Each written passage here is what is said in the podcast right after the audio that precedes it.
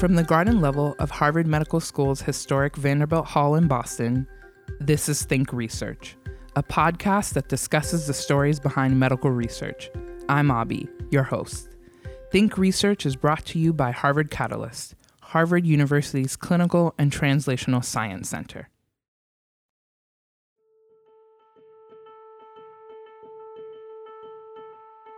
Stroke is the fifth leading cause of death in the United States and a leading cause of adult disability.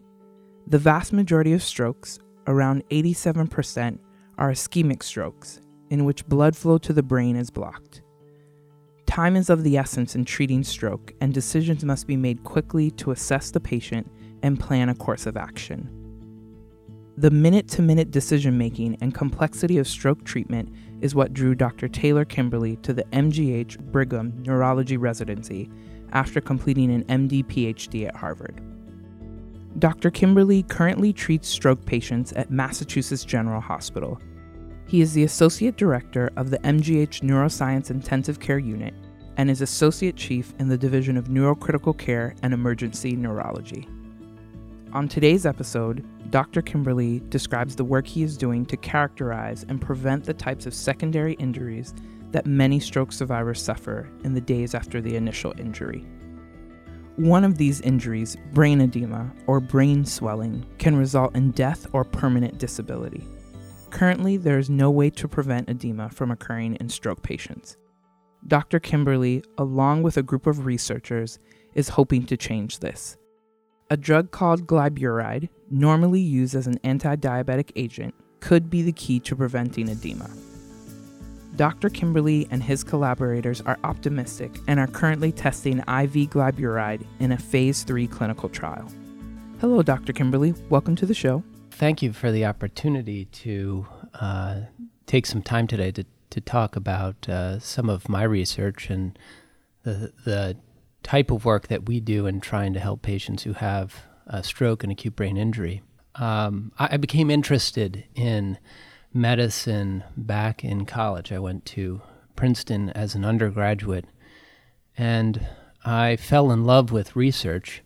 I uh, studied uh, with a mentor um, who got me interested in using experiments to answer uh, clinically relevant questions. And very early in uh, my medical career, as I was trying to figure out which direction to head, I decided that uh, at that point that the most compelling set of questions that got me interested were, were those that that crossed between the basic fundamental research and its application to clinical medicine. And, and part of that was the recognition that I just uh, I uh, enjoyed working with people. I enjoyed uh, uh working one on one to try to uh, help people get better, but then use those opportunities to inspire the types of research questions that then I could take back to the laboratory.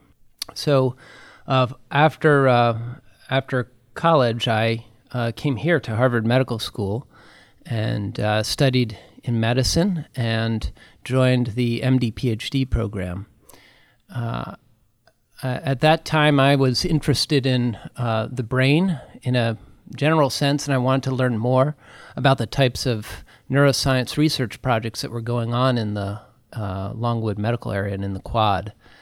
And I was uh, fortunate uh, to come across Dennis Selkoe, another of many mentors over the course of my career uh, who was uh, formative in setting me off in the direction that I, I headed in and really uh, provided for me guidance in not only how to approach clinically relevant research, uh, but really uh, imparted in me the uh, excitement in studying neuroscience in the brain and clinical neurology.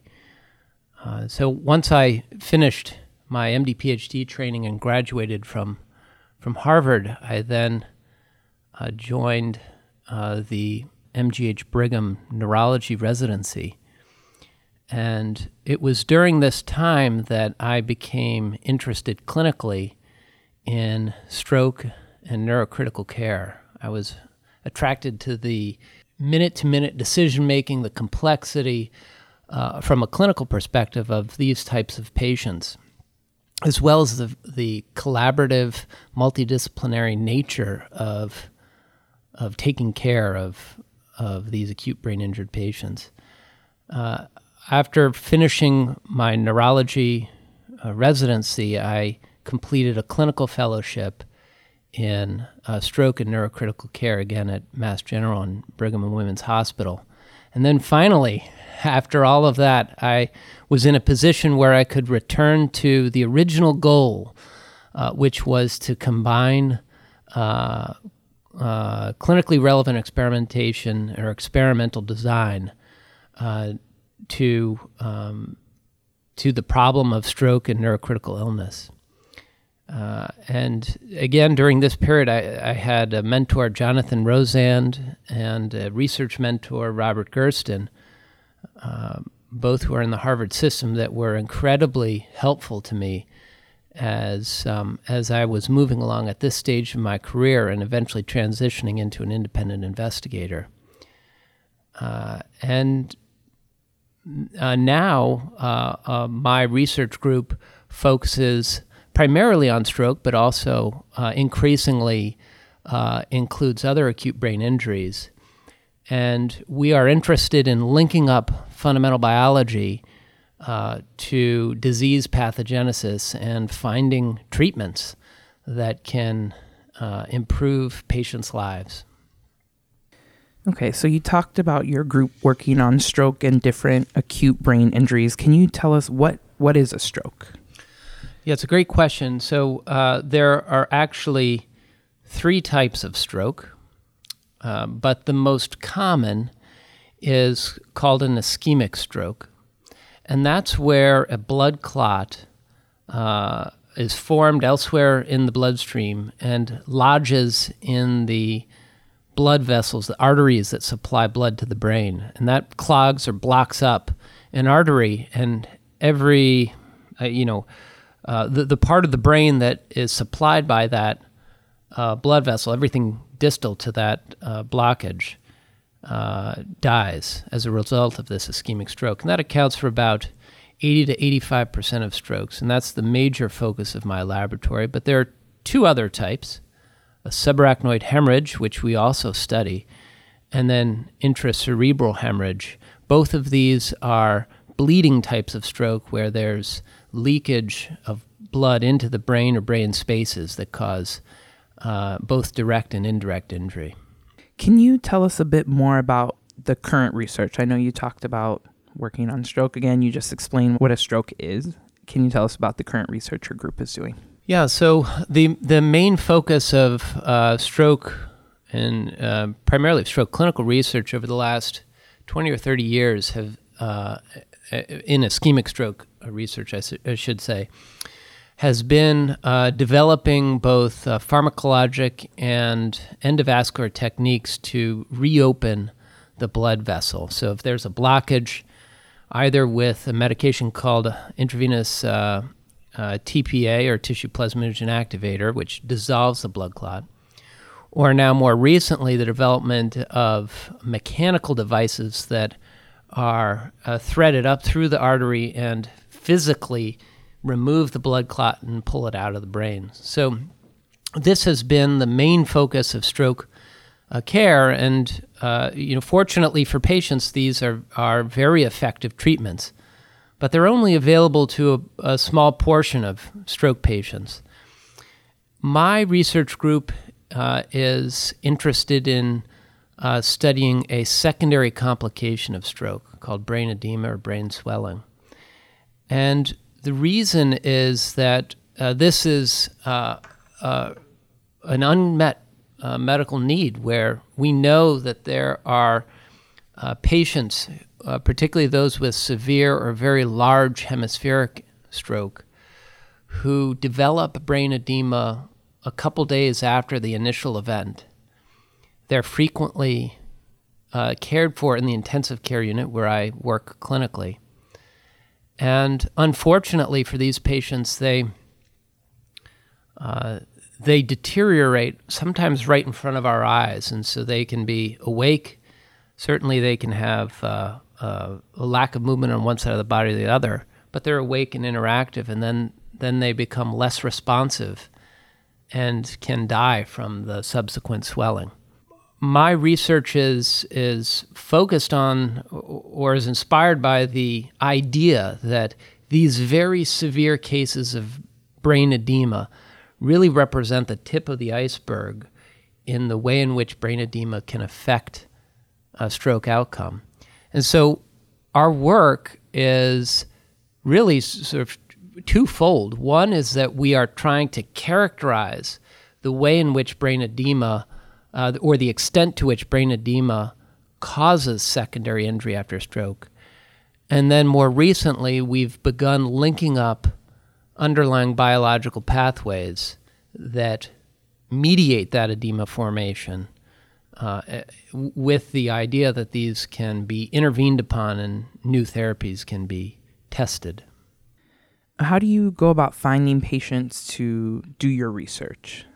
I guess my group is a, a translational group, so we we study uh, animal models. Uh, we do some modeling in cell culture systems, but most of it is inspired by or or guided by uh, initial investigations in uh, patients and patient samples. So a big part of what we do is to approach patients who are uh, who are hospitalized with stroke and consent them for participation in research. Uh, and we do that through a variety of means. Um, uh, I, together with a colleague, I uh, have run uh, a phase 2A and phase 2B clinical trial. And those types of enrollments extend beyond my institution or my hospital, Mass General, where, where I work. And those are multi center uh, national uh, uh, clinical trials. And so uh, some of those uh, enrollments are, are done by other investigators, and the samples are then sent uh, to my laboratory where we study them. but we also approach patients within MGH and enroll them in related studies. The, the goal is to uh, collects uh, biospecimens and samples to help uh, identify uh, both biomarkers of uh, that predict outcome and help with prognosis, but then also identify these underlying biological pathways. What is important to look at when studying secondary brain injuries after stroke? So, the principle uh, or the guiding principle for studying secondary brain injury is that it represents a collection of uh, injury mechanisms that occur in a time frame that is broader uh, than the initial blockage of the blood vessel. And therefore, if we can characterize and intervene upon those, prevent them from occurring, that represents a, a uh, tractable strategy in a broader time frame. Uh, these, this type of strategy then could uh, extend treatment to a broader array of patients than those that currently are treated with uh, thrombolytic or thrombectomy related treatments. So, um, our group is, uh, is helping to characterize the types of secondary injury. And uh, there are three widely recognized types. One is infarct growth or infarct expansion. So, when a patient arrives with an initial stroke injury, over time that can grow slowly, typically over the first 24 hours. And this is the uh, principle behind thrombectomy and, and thrombolytic strategies is if you get in there fast enough, reopen the blood vessel, you can prevent that infarct growth. Uh, so that's one type. The second type is hemorrhagic transformation. And what happens is the as the brain or the stroke region of the brain dies from the lack of oxygen and blood and uh, and nutrients, that degrades the normally intact blood-brain barrier, and then blood can leak out, and that, if it's severe enough, can lead to a a new uh, collection of blood or hemorrhage that can cause injury from the mass effect related to it. Uh, and then the third is brain edema. And after the initial stroke injury, over a period of two to three days, the normal ionic gradients in the brain fail within the region of the stroke, and uh, water uh, uh, follows the, this an osmotic gradient and leads to mass effect. And this displaces the normal brain tissue uh, that surrounds the stroke and can cause additional damage. So, as I said uh, earlier, brain edema is the type of secondary brain injury that we focus on most. And uh, what one of the things that we found is that even in moderate sized strokes, not just these large strokes, where everyone knows brain edema causes secondary injury, but in these moderate strokes, we've found consistently across a variety of stroke cohorts and a variety of stroke patient populations that if a patient develops brain edema, uh, it is associated with worse outcome. What happens to a person during a stroke? Well, uh, usually when a stroke occurs, it's really quite sudden.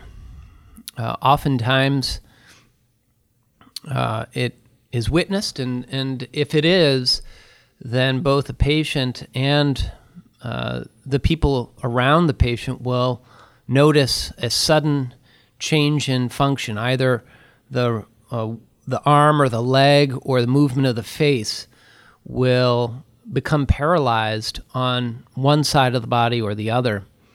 Sometimes uh, there'll be a loss in the ability to speak, and there'll be a loss of vision on one side of the body or the other. And that can develop usually over a period of minutes and uh, is quite uh, quite dramatic, and that that is is due to the fact that that specific regions within the brain that normally control the function of each side of the body uh, are are no longer functioning properly because they've been damaged. And so usually these patients are brought to medical attention pretty quickly quickly. It is obviously a medical emergency. So when when they arrive in the emergency department on a clinical uh, side, we we have systems in place where we very rapidly respond uh, and assist the emergency room and the emergency physicians in the evaluation and management of these patients to provide them with treatments that are time restricted. They only work within a short period of time, usually within the first few hours or so. So time is really of the essence in, in stroke. Given the work you're doing in your lab and the different research, um, and the fact that you enjoy working with people and patients, um, do you find it a benefit to be both a clinician and a researcher?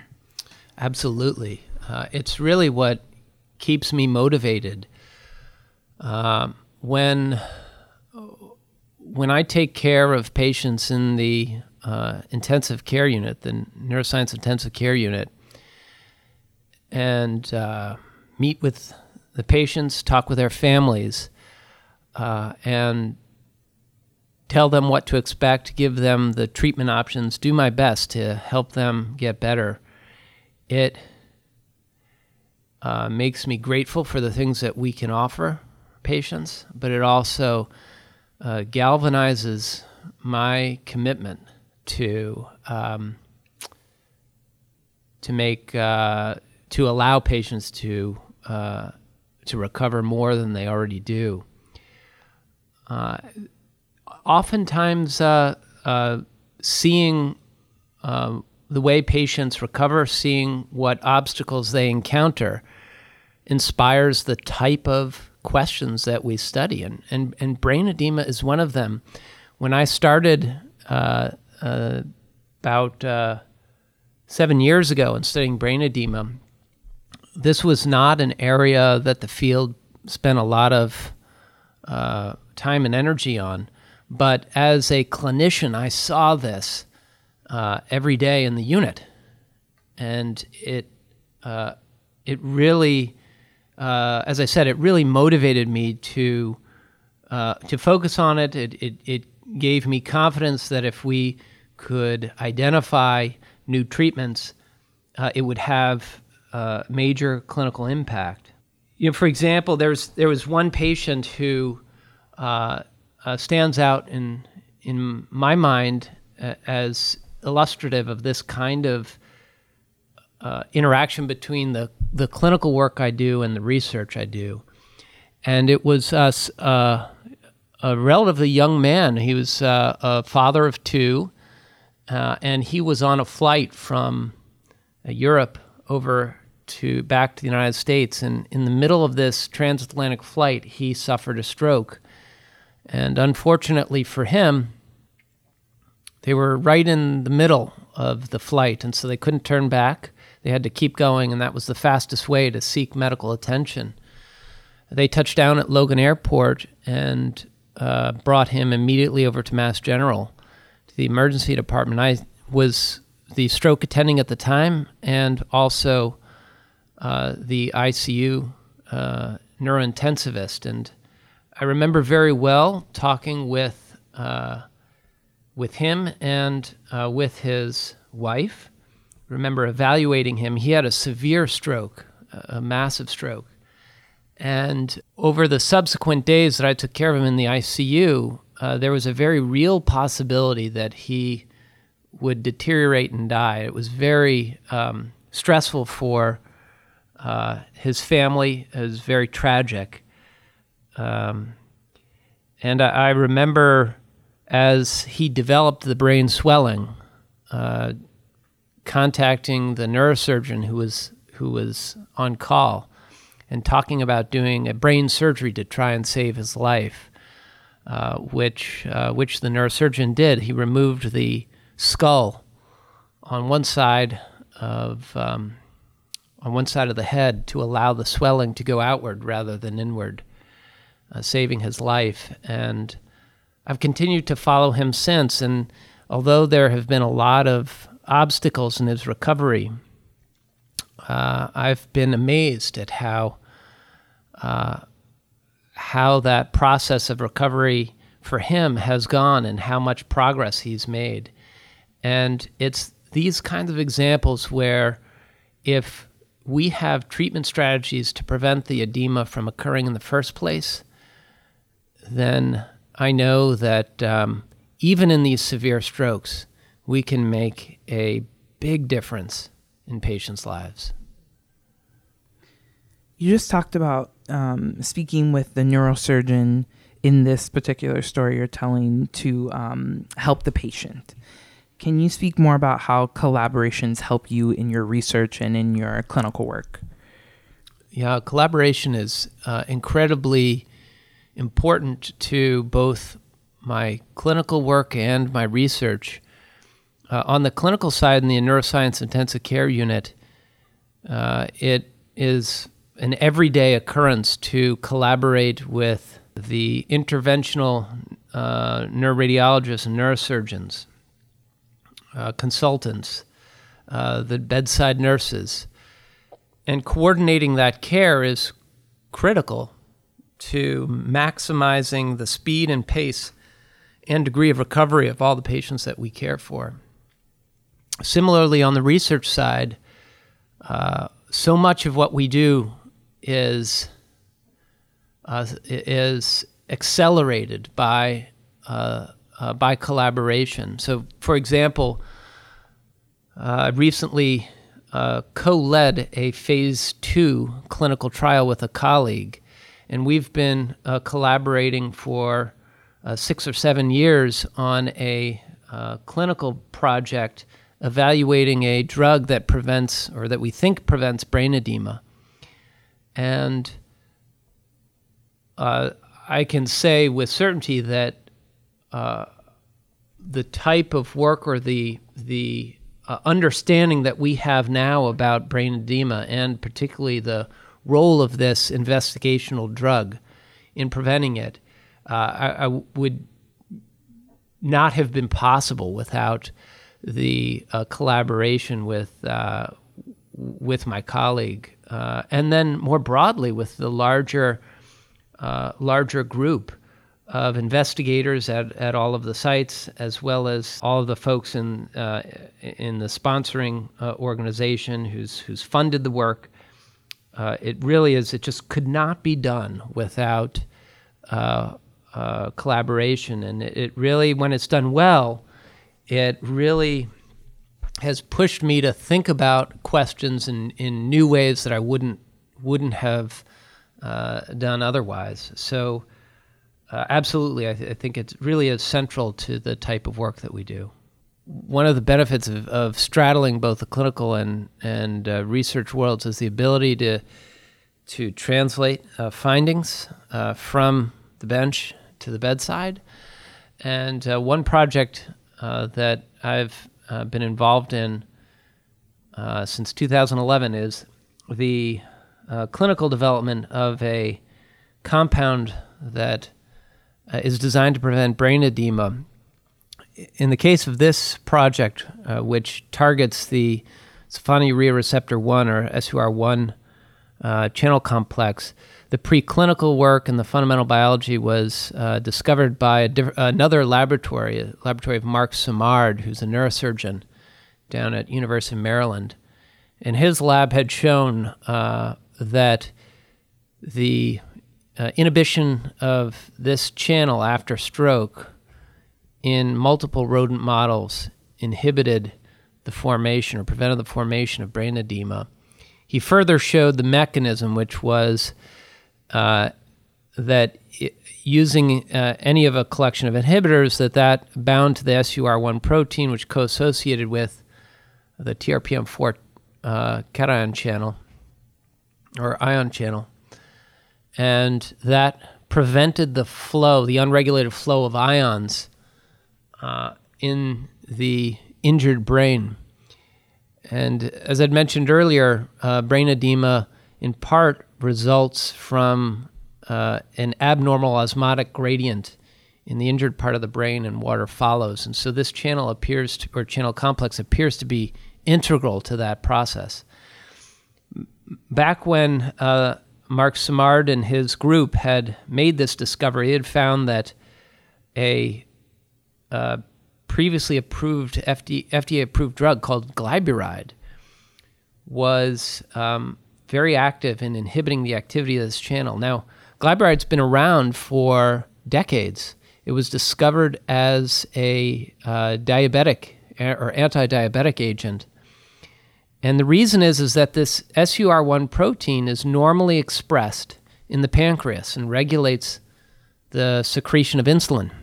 And that's how this was discovered as a screen for compounds that regulate the SUR1 uh, uh, uh, KIR6 uh, ion channel complex located in the pancreas. But what, what uh, Mark Simard's laboratory discovered was that the SUR1 uh, channel complex is upregulated in the brain in the setting of, of stroke. So it's not normally present, but it's upregulated. And so in this, uh, in, that situation, uh, code or administration of glyburide uh, inhibits that channel and, and prevents edema formation. Now, uh, he's uh, as a, a, neurosurgeon, and uh, while he too is a clinician scientist, uh, he he needed a um, a, a, collaborator to uh, study stroke, and he found uh, or connected up with Kevin Sheth, who I, I, had alluded to earlier, and then Kevin and I had a conversation where where Kevin, you know, described uh, some of the preclinical work and said, "Hey, you want to work on this uh, work on this project with me? Let's let's try and translate this into uh, a, a see if this drug has activity and an effect in patients." And so we paired up with um, with a um, a pharmaceutical company and ran a pilot trial, and then more recently, um, based on some encouraging signs in the pilot, we ran a, a phase 2b randomized uh, placebo controlled trial uh, at 18 sites in the US. And um, Uh, so far, the evidence is quite encouraging, and, and we're, we're excited now to be moving into a phase three study, a, a registration trial, to try and, and definitively test whether this uh, drug, IV glyburide, can, uh, can prevent brain edema in large stroke. Thank you again for joining us, Dr. Kimberly. It has been a pleasure to have this conversation with you. Well, thank you for the opportunity to uh, tell you a little bit about my research. Next time on Think Research, plastic surgeons reshape, move around, and tailor tissues to restore a missing shape or a missing function. This is what 99.9% of times plastic surgeons do, and this is what this discipline is about. But uh, it's not what the discipline is known for. Dr. Giorgio Giatsidis talks about the work he is doing to develop new ways of reconstructing tissues. Harvard Catalyst Think Research is supported by NCATS, the National Center for Advancing Translational Sciences. Subscribe to Think Research on iTunes, Google Play, SoundCloud, or wherever you get your podcasts. To find out more about our podcast or suggest topics for future episodes, visit our website www.catalyst.harvard.edu slash thinkresearch.